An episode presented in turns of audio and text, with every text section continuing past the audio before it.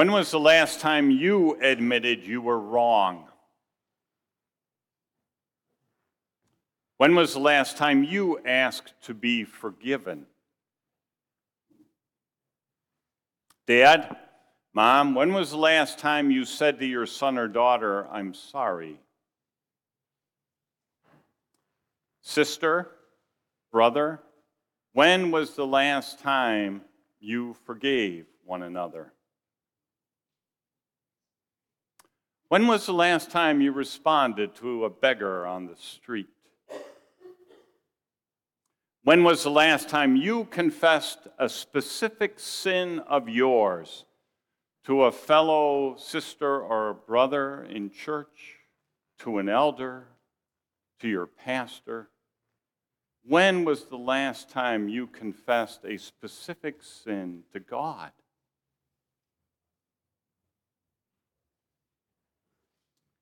When was the last time you experienced mercy? We're not too good at giving and receiving mercy, are we? Simon Peter struggled with this also. He asked Jesus, Lord, how many times do I have to forgive my brother or sister who sins against me? Up to seven times?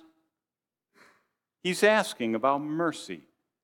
Peter, he's a fisherman, so he's got his business to run. He's, he's a family man, he's a husband and father, he's, he's, he's a neighbor. Says, Where does mercy fit into my day to day living? And he's asking for us too, because if we're honest, we'll say with him that if we are merciful people, we suspect it will cost us too much we assume we really can't get along in life if we're merciful people. People will use us. I got to be careful with mercy. Jesus tells the parable, a story, to reveal that God's kingdom is a kingdom of mercy. We listen, and it dawns on us that when there's no mercy, all you're left with is judgment, anger, debts, settling accounts, demands. We're just each other's jailers. We're just each other's prisons. Without mercy, there's only wickedness. How many times shall I forgive? Not seven times, says Jesus, but 77. And he means if you're counting, you're not being a person of mercy. When Jesus shapes our life by his cross, we will be disciples who practice mercy. That's the revelation to Peter and to us today. And this sounds foreign to us. I'm just not sure. We do a lot of confessing and forgiving and showing mercy in our day to day lives, do we? Oh, we have done things that need forgiving, and oh, we have been hurt as well, and find ourselves in situations where we should forgive or show some kind of mercy. But I'm thinking we usually don't do that. We prefer to hold our peace. We gossip. We hold grudges. We wish we could get even. We justify what we've done. We divide angrily into us and them. So, Matthew 18 is a chapter for most of us, most all of us, I suppose, who have lost our way when it comes to mercy and forgiveness. The first few paragraphs of that chapter get real specific on how to address the hurts and the troubles that wreck human relationships and take us away from any sort of real life with God.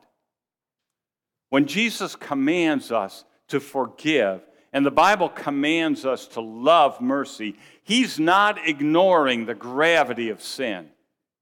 Matthew 18 talks about that patient, persistent work of recognizing sin, of naming it, of getting to the point of face to face confession and the long, graceful, but often painful road to reconciliation.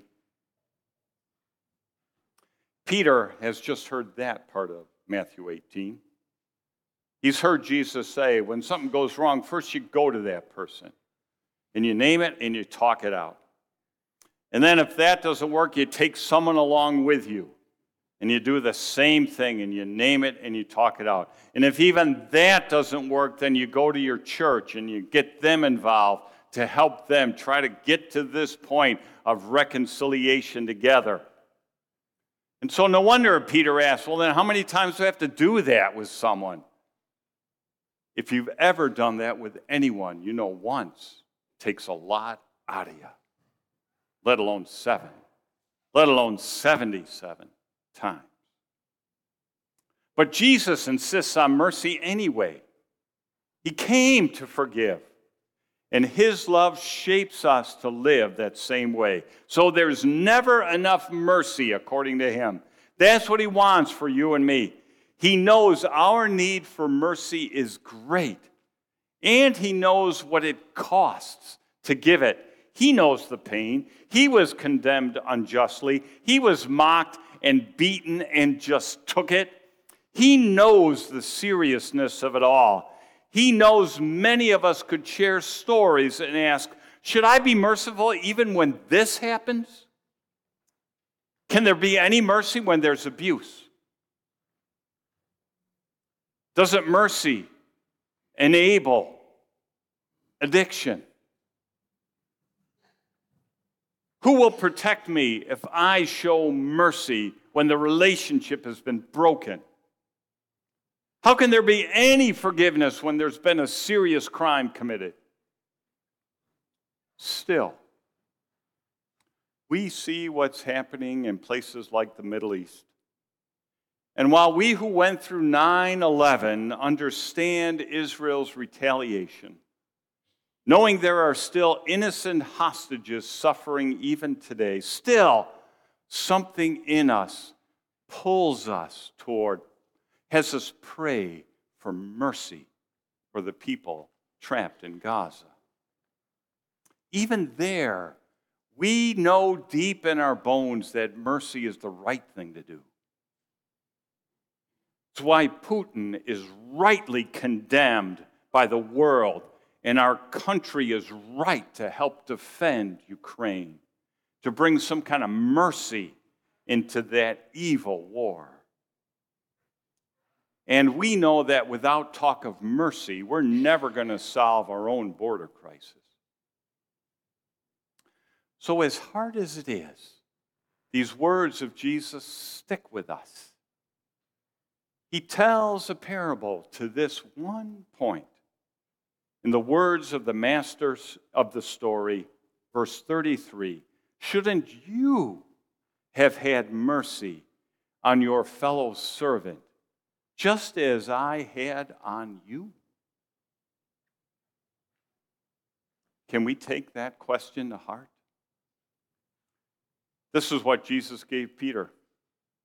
Peter, I know the hurts, but I am shaping you to be a man of mercy of forgiveness. People of God, the Spirit is shaping us into a people who lead with mercy, who respond first with forgiveness, because the world so needs it, because you so need it, because only with forgiveness will we be right with God. Because we have forgotten how to give and receive the one thing that restores us with God and our neighbor. So let the surprises of the parable convince you to rejoice in giving and receiving mercy again.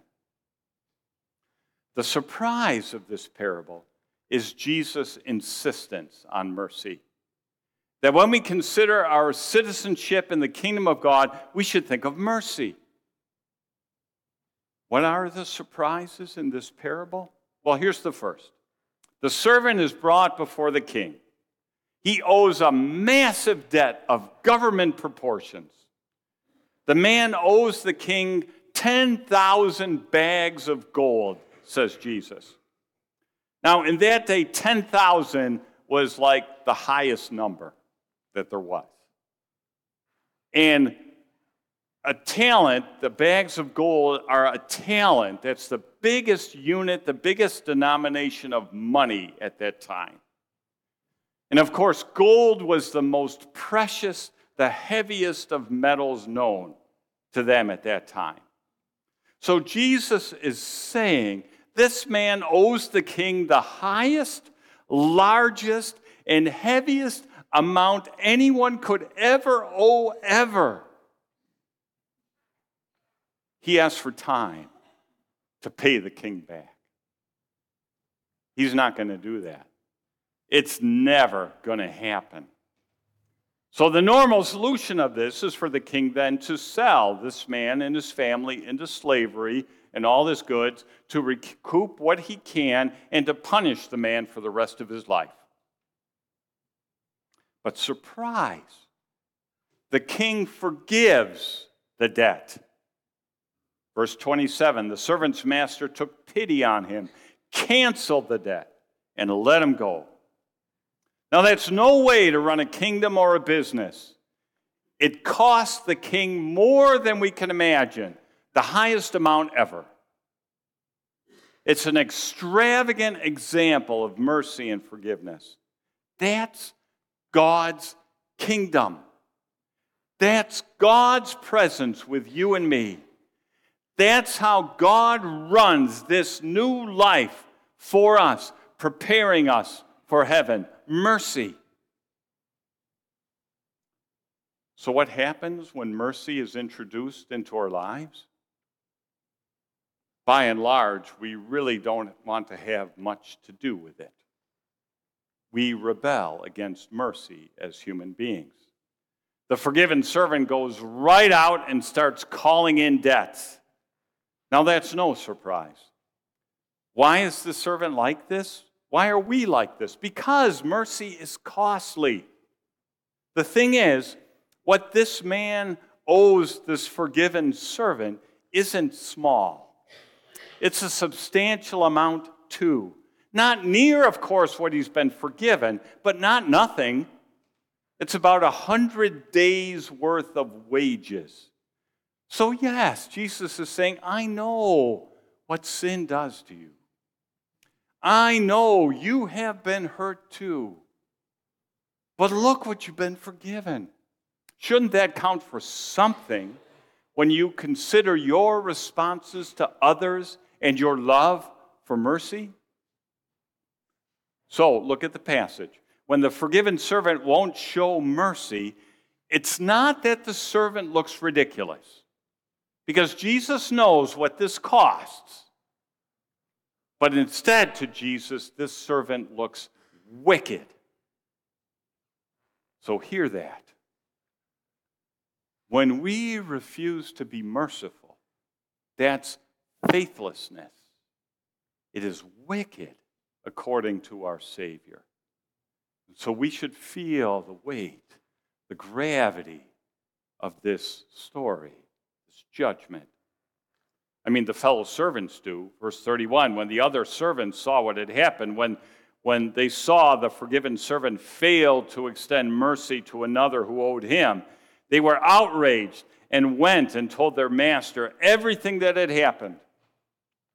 That tells us that even though mercy feels, sounds impractical, and forgiveness seems like the last thing we want to do when we're hurt, the world is begging for people of mercy. How badly is the world starved for mercy? The story is told of a remorseful father who placed an ad in the local paper Paco, meet me in the Hotel Montana Tuesday at noon. All is forgiven. That Tuesday, the hotel was overwhelmed when hundreds of young men named Paco showed up at that hotel looking for a merciful father. The world is starved for mercy. And we are being encouraged both to recognize the mercy given to us and to respond in like manner for Jesus' sake, for the sake of God's love for the world. The next surprise is the anger of the king. Verse 32. Then the master called the servant in. You wicked servant, he said. I canceled all that debt of yours because you begged me to. Shouldn't you have had mercy on your fellow servant just as I had on you? In anger, his master handed him over to the jailers to be tortured until he should pay back all he owed. When there's no mercy, there's only anger and debts and judgment. The surprise is how seriously we are to take mercy as the way to relate to one another in this broken and rebellious world. And Jesus ends the story forcing that, enforcing it, highlighting it, just in case we miss the point. Verse 35 This is how my heavenly Father will treat each of you unless you forgive your brother or sister from your heart. Now, this is not a threat, this is an invitation. It is an exaggeration to make a point. Jesus has just illustrated what life looks like without mercy. But he came as the mercy of God. He came to be merciful to you and me. He knows by experience what it costs to be merciful and to forgive. But he knows we will die alone and apart from God without it. So feel the shock of these last words. Let him shock you into facing even the worst in your life with mercy first. There, you will experience the mercy of God. He came to be merciful to you and me. He knows by experience what it costs to be merciful and to forgive. But there, when we show mercy, He will be there. For we are united with Christ, and He lives within us, and our lives belong to Him. The kingdom accounts are settled for eternity by mercy. So love mercy, and you will flourish in God's kingdom by faith in the Lord. Well, how do we get there? We start with the confession that, yes, I need to be forgiven much. More than I can ever imagine. And yes, it, it cost God dearly to forgive me. It cost the life of Jesus, which was the one perfect life, the one true love the holy, pure love of God. This was sacrificed for you and because of you and for me.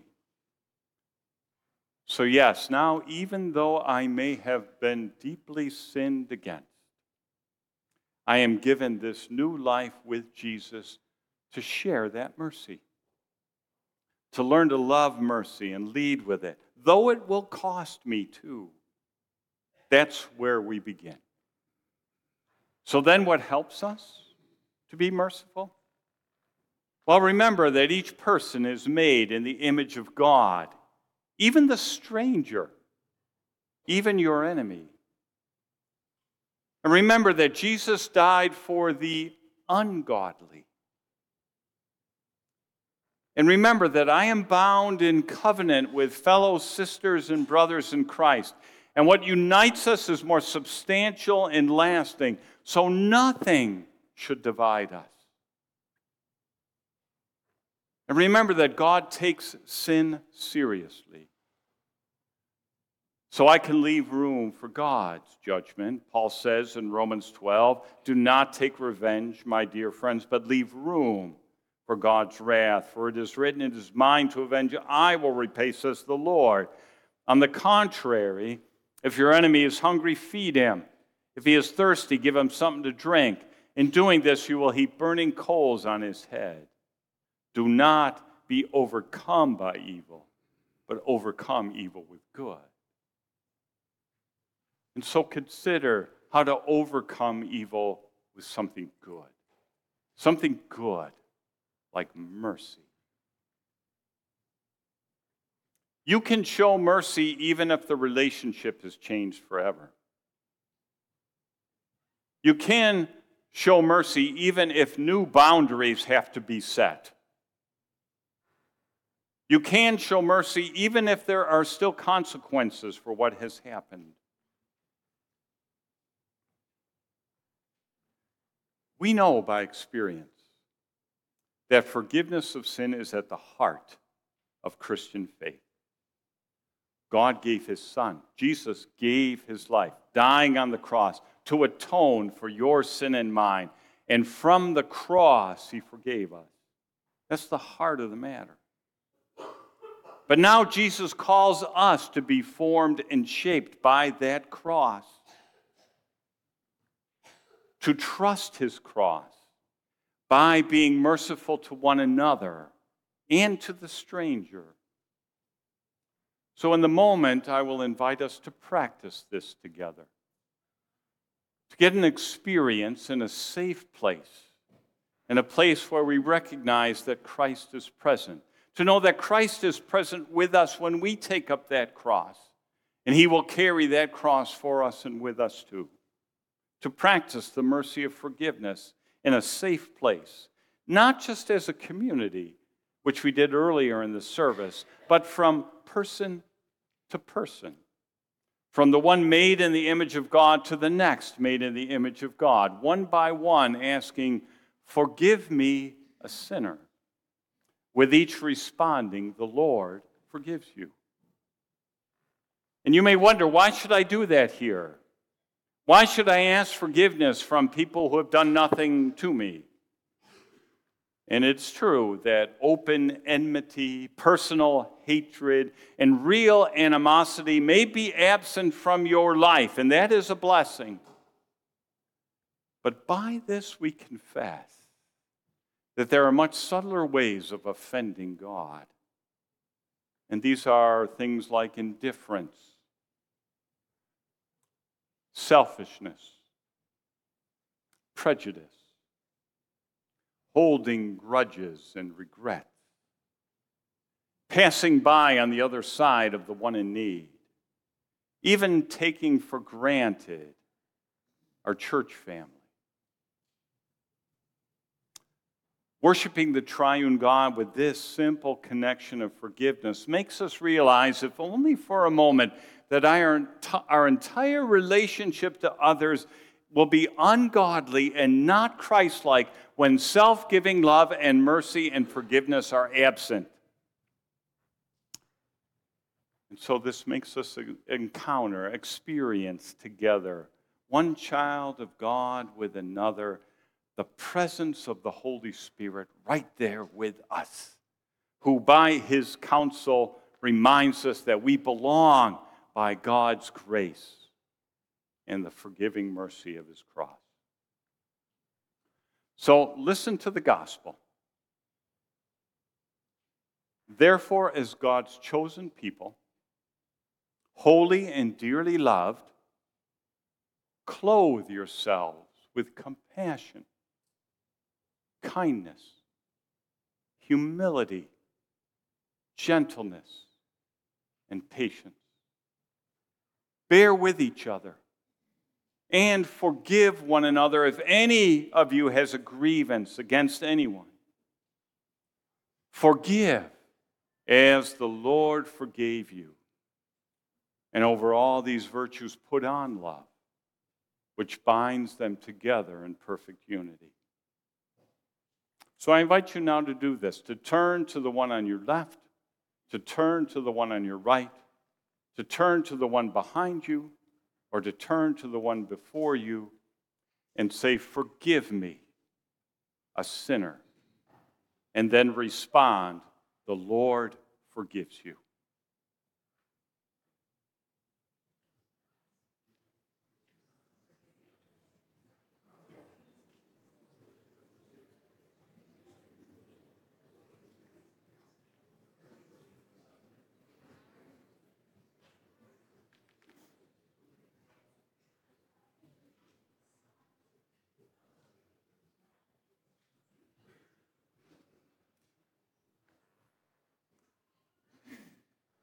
A little awkward? We have a lot to learn yet when it comes to mercy, but our lives depend upon it. Forgive me, sinner. The Lord forgives you. There is life in those words. There is new life when those words are spoken and given and received. That's the kindness and love and forgiveness and care Jesus reveals by his life. Mercy is love in action. Mercy is not getting what we deserve. Mercy is kindness and compassion instead. We have received God's mercy. And that mercy has united us with Christ. Your life has been bought by God. You belong to Him now. So Jesus says, My disciples will be merciful in my name. Mercy is love in action. Mercy is not giving others what you think they deserve. Mercy is forgiving and forbearing and going out of your way for another to be kind and compassionate. The way of mercy may lead to sacrifice, may lead to a cross, but Jesus carries our cross for us, and we meet him there. You are not alone in these painful burdens. Jesus will be with you to bear you up. His mercy shapes our mercy. So don't be afraid to be kind and compassionate and gentle and patient and bearing with others and not giving up on one another. For God gives us the mercy to be merciful. Amen.